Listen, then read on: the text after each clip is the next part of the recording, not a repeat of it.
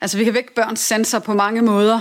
Øh, en måde kunne være, i stedet for bare at spørge, om de er klar til træning, og så de svarer ja, så kunne man jo sige, er I klar? Og så er de bare klar, kan jeg love dig.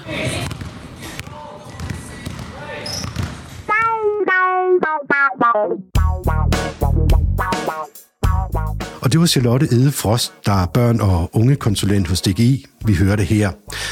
Hun er en af dem, der medvirker i DGI's podcastserie 6 trin til bedre motorik. Motorik det er det fundament, som alle kroppens bevægelser og balancen hviler på og udvikles ud fra.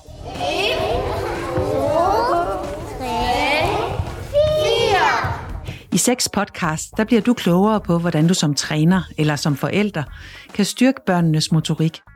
Altså, når man kigger på motorik, så kan man jo også kigge sådan helt grundlæggende på, jamen, hvad er det, der skal til, for at vores motorik er på plads. Øh, vi ved, at vi har træet ude i haven, der er nogle rødder, og hvis de her rødder, de ikke øh, har et godt netværk i jorden, jamen, så bliver der ikke noget flot træ.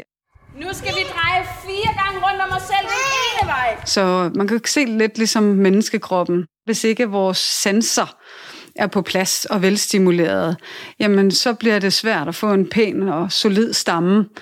Og stammen, det er jo egentlig de der grundleje, som alle børn laver, når de løber, og hopper, og kravler, og kryber, springer. Øh, hvis nu grundstammen den er godt på plads, jamen, så får vi også en flot krone på træet. Og det er færdigheder, det er det, at vi kan ramme bolden, og vi kan øh, holde en badmintonketcher i hånden og slå med den. Vi kan lære at cykle og løbe på løbehjul og rulleskøjter. Og så kommer der forhåbentlig nogle flotte æbler øh, på træet, og det kan være kreativiteten, som man har overskud til, fordi alt det andet det bliver automatiseret. De seks podcasts handler om helt grundlæggende bevægelser, som alle børn og voksne har rigtig godt af at lave. Og dine to værter i den her podcast, det er Søren Prehn og Jonna Toft. Vi har været land og rige rundt og talt med dygtige træner for at blive klogere på børns motorik.